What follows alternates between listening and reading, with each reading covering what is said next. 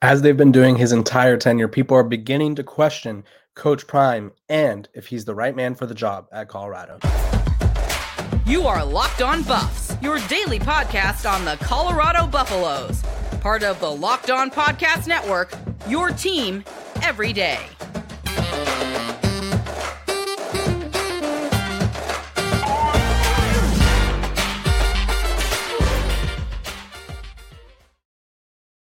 What is up, everybody? This is Locked On Buffs. I am your host, Kevin Borber. Today's episode of Locked On Buffs is brought to you by PrizePicks. Go to prizepicks.com slash Locked On College and use code Locked On College for a first deposit match up to $100. It's daily fantasy sports made easy. We are also brought to you by the Locked On Podcast Network. It's your team every day. We're free wherever, wherever you get your podcast. Let's dive right in. As we all know, and I think a lot of people want this discussion to be over, but it's far from over because until – we see what happens, we're going to have to talk about it. Coach Prime demotes Sean Lewis as a play caller, and all hell breaks loose. Obviously, he promotes Pat Shurmur. He demotes Tim Brewster, uh, the tight ends coach, to a off the field role, so that way he can make room for Shurmur to call plays against Oregon State. Then they go out there against Oregon State, and the offense looks nearly as bad as it did against uh, Oregon for almost the entire game until the fourth quarter, when Oregon State essentially was playing off and kind of just let him do whatever. And it is what it is. But I think that was a mistake. I think Coach Prime is. I think he's very promising. Like I talked about yesterday, I think he could eventually lead Colorado to a championship because he has such he has an innate ability to attract talent. So I think down the line he could attract top talent to Colorado and continue to recruit at a high level. but I think this was the biggest mistake of his Colorado tenure. And I appear not to be the only one that thinks so. Uh, in a report by 24 7 Sports, they interviewed agents and um, coaches, and obviously they're anonymous. And so there was some strong feelings about what Coach Prime did, and let's just say they were not a fan of it. It's uh, one Pac 12 coach said, and this is someone who played them. It's a crazy story. Can't believe it. Sean Lewis was the hire that made Deion the talk of college football. To, mo- to demote him is a sign of chaos. But then again, coaching Shedeur Sanders is probably the hardest job in America. I think that's kind of in reference to the fact that a a lot of people, a lot of reporters have kind of been speculating that Sean Lewis was demoted because Coach Prime wasn't a fan of how he was using Shedeur. There's always the notion of Shedeur needs to boost his stats or pad his stats. And why I don't think that's I don't think Coach Prime's out there like, make sure my son throws for 500 yards a game. I do think there's a sense of like, he probably cares that extra bit more because it's a son at quarterback and he wants to see his son protected and he wants to see his son in the best situations possible. And whether or not Sean Lewis was always putting his son in the best situation possible, I think you could say the play calling when they were at their best was amazing. I think it was some of the best in college football. And then when Shedeur Sanders was constantly getting sacked and there was no tight ends or running backs in there to chip, that's where it was like questionable. But I don't think that's a demotion worthy move. I think that's a hey, make sure you call this or we're going to have discussions or like I will take over. I will like veto you. I, I feel like they got way too public, way too fast. And now everyone's looking at Colorado like, what the hell's going on? So that was the first quote that stood out to me. Uh, and then the other one was, it's laughable on Deion's part. And this is an agent that represents college coaches said. It makes you question his competency as a head coach and ability to deal with adversity. They've overachieved already, and a lot of it was due to their offense.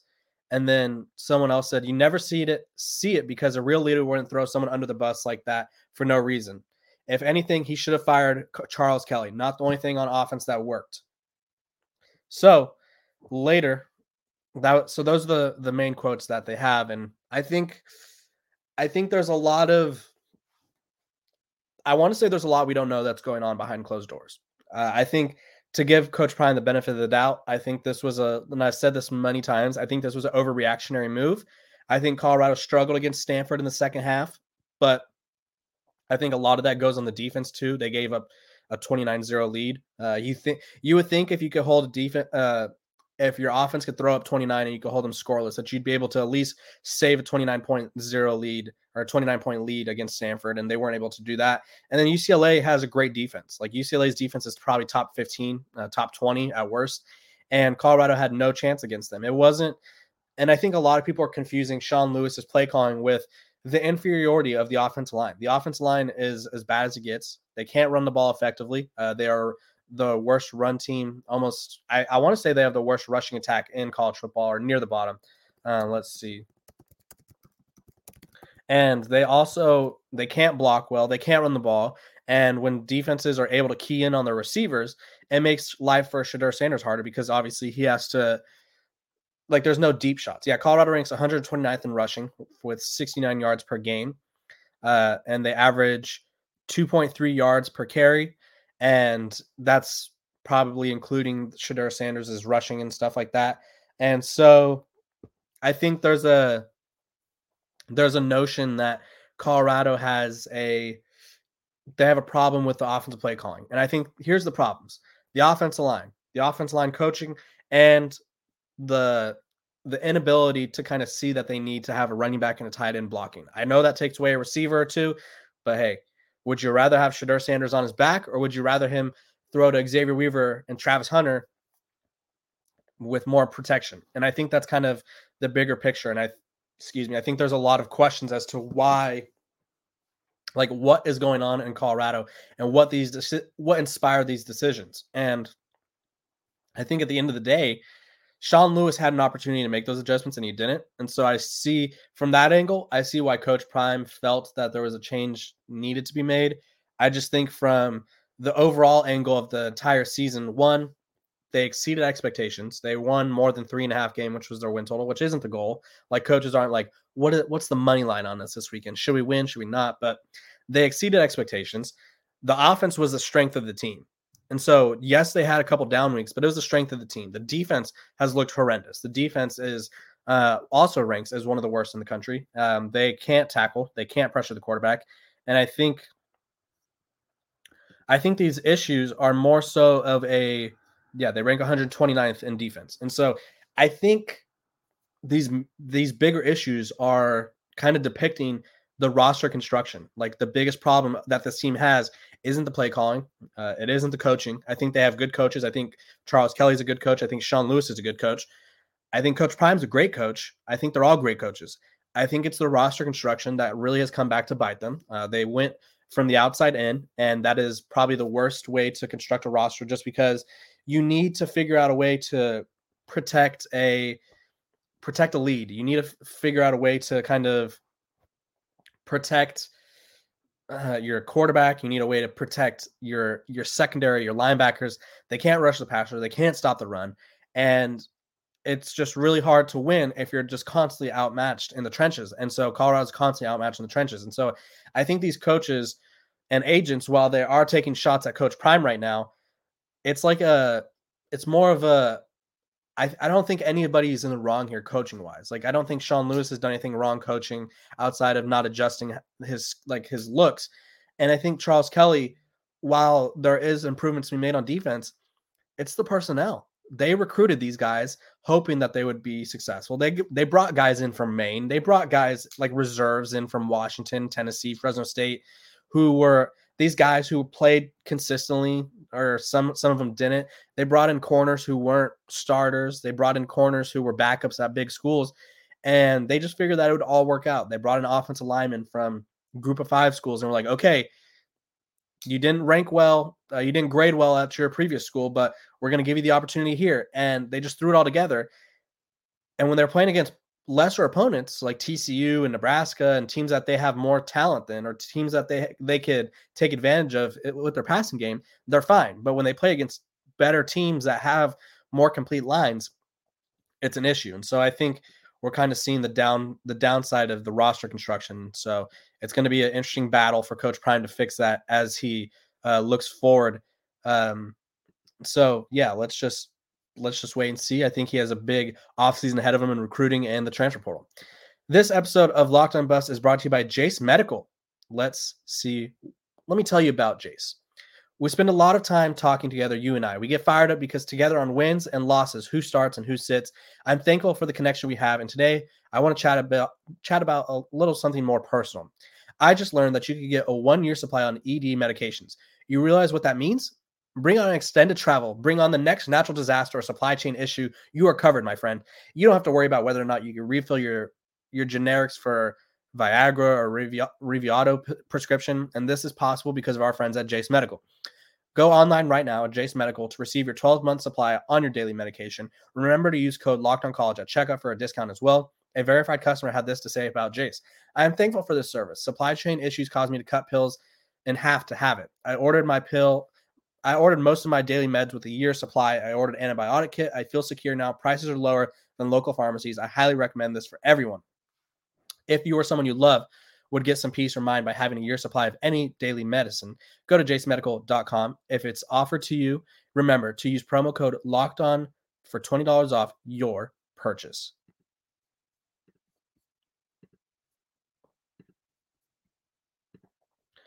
Welcome back. We are talking about a prime opportunity here. I think while there's a lot of things going wrong, I think there's a lot of things that can go right with a win. Uh, the big, the best cure for instability and chaos is a big win. And so I've been talking about Arizona as the hottest team in college football, which by all means they are. Uh, let me just, if you haven't been listening to the show as of late, and or you just don't know about Arizona, let me tell you about Arizona. So they start off the season, they beat Northern Arizona, they lose to Mississippi State, they beat UTEP, they narrowly beat Stanford 21 to 20. Okay, and then it's like, uh, this is typical Arizona team. Jayden de Laura, their starting quarterback, goes down against Stanford. They beat Stanford 21 20. They go into Washington. They lose. It was number seven, number seven Washington. They lose 20 or 31 to 24. But Noah Fifita, their redshirt freshman quarterback, comes in, throws three touchdowns, and they look like a different team. it's like, okay, maybe they got something here. Then mm. they take USC to triple overtime. Uh, USC escapes 43 to 41. But then this is where it all turns around. They played number 19 Washington State. They beat them 44 to 6, blow the doors off of them. Then they beat number 11 Oregon State the next week, 27 24. Uh, Noah Fifita threw for three touchdowns, 275 yards. Following week, they host UCLA, number 19 UCLA, beat them, boat race them 27 10. They looked like a completely different team uh, from the start of the year. Noah Fifita, 300 yards, three touchdowns. Defense is looking stellar as well. And so they're kind of on a streak. They're 3 and 0 in their last three games against ranked opponents. They're playing well. They're playing pretty strong. And next week they have a matchup against number 18 Utah and then Arizona State. And so for them, it's like, okay, we win these three games and we're in the Pac 12 title game possibly. And I think this is a trap game. Colorado has gone from worrying about trap games to being a trap game.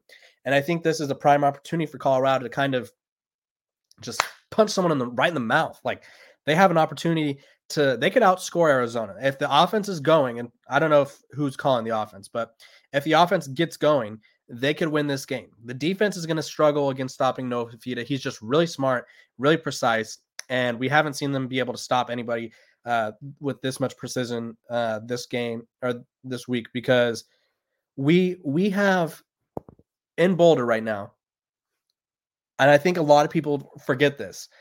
They have four wins. They need six, six to make a bowl. They have Arizona this week, which is a tough matchup. Like I'm, not going to discredit Arizona by any means. Tough matchup. Then they have Washington State, who is they go from the hottest team in college football to the coldest team in college football. Washington State started off 4 0 and has lost five straight. They just lost to Stanford this past week. It was 10 to 7. Colorado could beat them. So if Colorado could catch Arizona looking ahead, being like, okay, we're a little, little feeling a little big, a little too much dip on their chip, Colorado could punch them right in the mouth, can kind of pull off an upset here. And then all of a sudden, Colorado's sitting at five and five, and they just need to win one of their last two.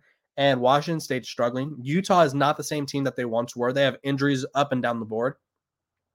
A bowl game is very much in play for Colorado. They just need to win one. And I think this would be the one where they this would be a momentum building win. This would be like a okay, everybody relax. We're surviving. We're we're making it one more week because I think the problem when you're a team that has this much attention, this much I guess, chatter and this much a team that talks a lot because they do talk a lot or they did talk a lot. People want to see you lose. People want to see you fail. And so when you start to fail, it feels like the walls are caving in.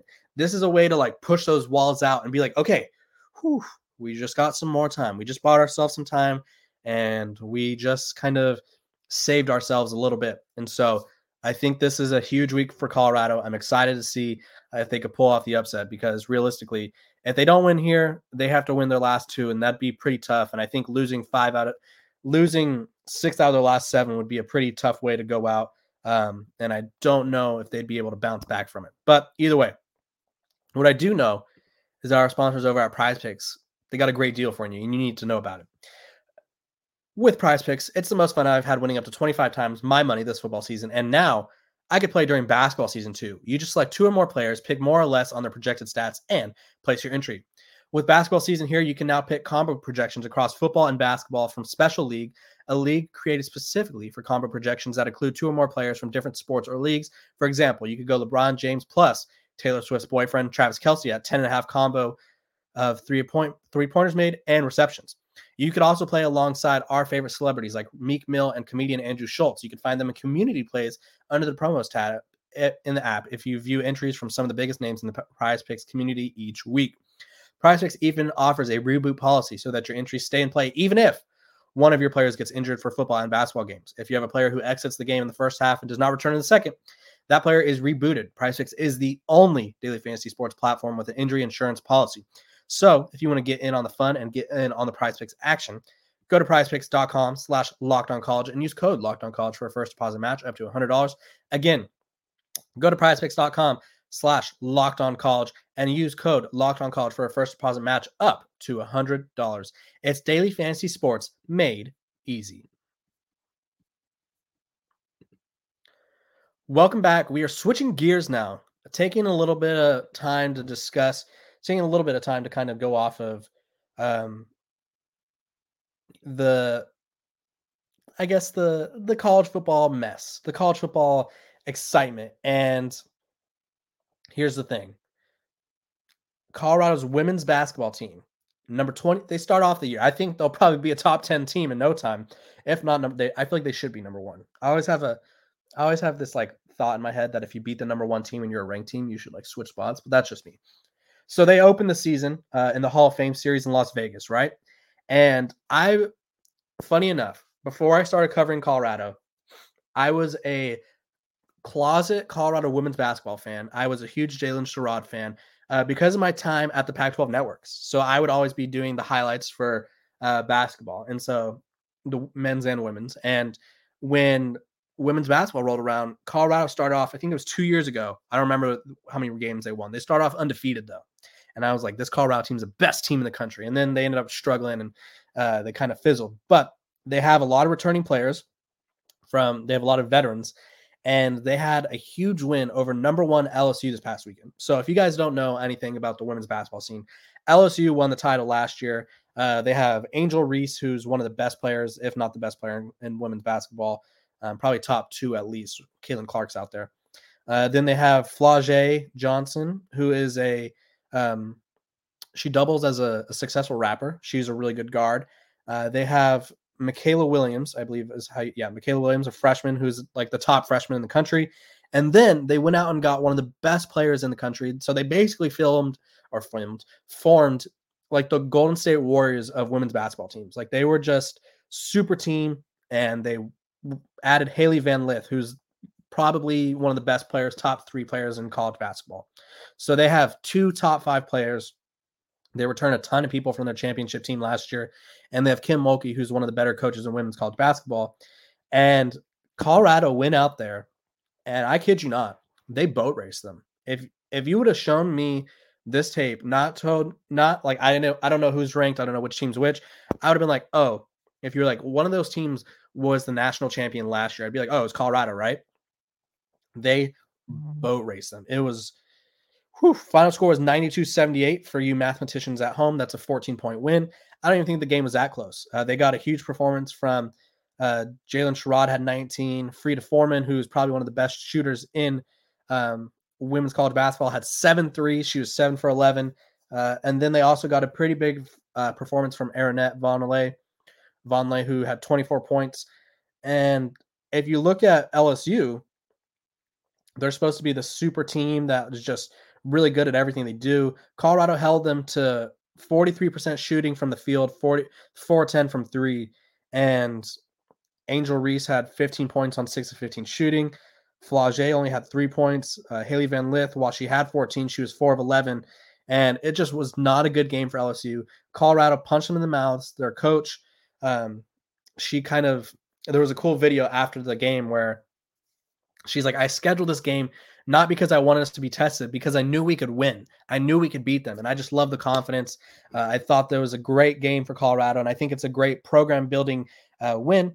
Um, unfortunately, we didn't see, uh, sh- sh- excuse me, Deion Sanders' daughter out there. She didn't get any time, but Colorado, look out for them. They are a contender. Uh, the Pac 12, as usual in women's basketball, is, is they have a very deep uh, pool of talent. And I think this Colorado team can make some noise this year.